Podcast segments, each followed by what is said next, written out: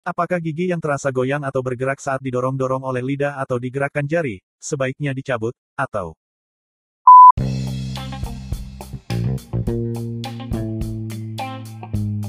Halo, selamat datang di podcastnya Dokter Gigi Gaul. Episode kali ini, akan membahas mengenai gigi goyang atau kegoyangan gigi.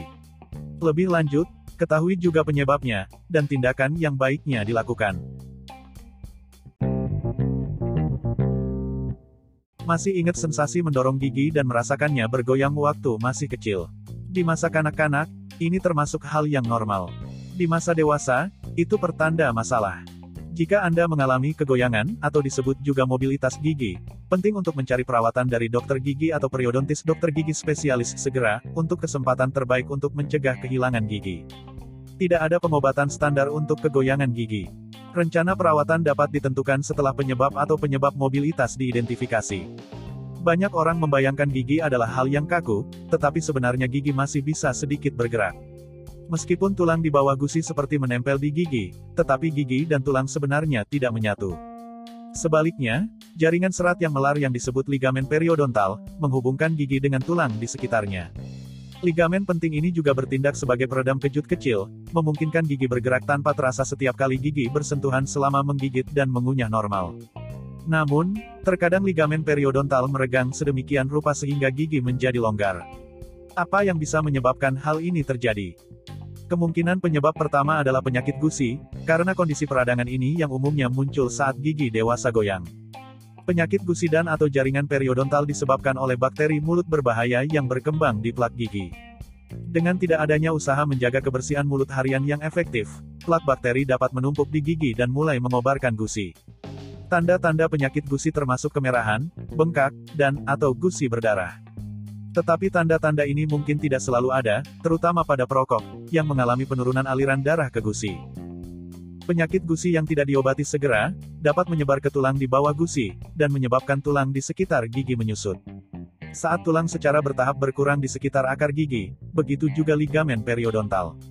Akhirnya, pada kasus penyakit periodontal yang parah, hubungan antara gigi dan tulang pada dasarnya hilang dan gigi tidak lagi berfungsi atau bahkan copot.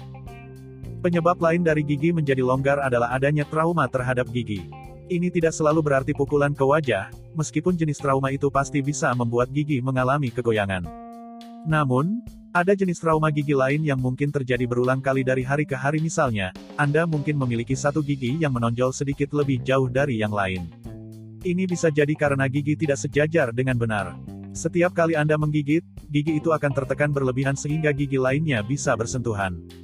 Hal ini menyebabkan tekanan besar pada satu gigi itu, masalah yang terkadang diperparah dengan kebiasaan menggertakkan gigi.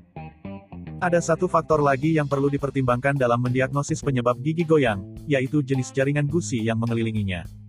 Mulut memiliki dua jenis jaringan yaitu, mukosa alveolar, yang melapisi bagian dalam pipi dan bibir, dan gingiva, jaringan yang lebih tebal dan berfungsi lebih baik dalam melindungi akar gigi dari peradangan dan trauma. Kalau kamu memiliki lebih banyak mukosa alveolar yang lebih tipis di sekitar akar gigi Anda, Anda mungkin lebih rentan terhadap masalah gusi dan kurang tahan terhadap trauma dan peradangan gigi. Seseorang yang mengalami kegoyangan gigi biasanya memiliki lebih dari satu pilihan perawatan dan harus memutuskan, dengan bantuan ahli periodonsia, apakah akan mengganti gigi yang lepas atau menyelamatkannya jika memungkinkan. Meskipun, kadang-kadang mempertahankan gigi lebih baik daripada mencabut, tetapi hal tersebut mungkin melibatkan penyesuaian gigitan, perawatan regeneratif dan perawatan rutin yang bisa memakan biaya yang besar. Oleh karena itu, terkadang mencabut dan mengganti gigi, lebih dapat diprediksi menuju kesuksesan jangka panjang. Metode penggantian gigi yang disukai saat ini adalah implan gigi, pasak titanium kecil yang menambatkan mahkota gigi palsu yang tampak realistis.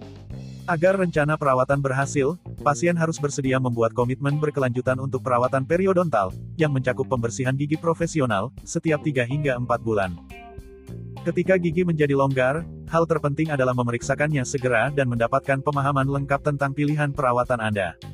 Semakin cepat Anda mencari pengobatan, semakin baik pilihan Anda.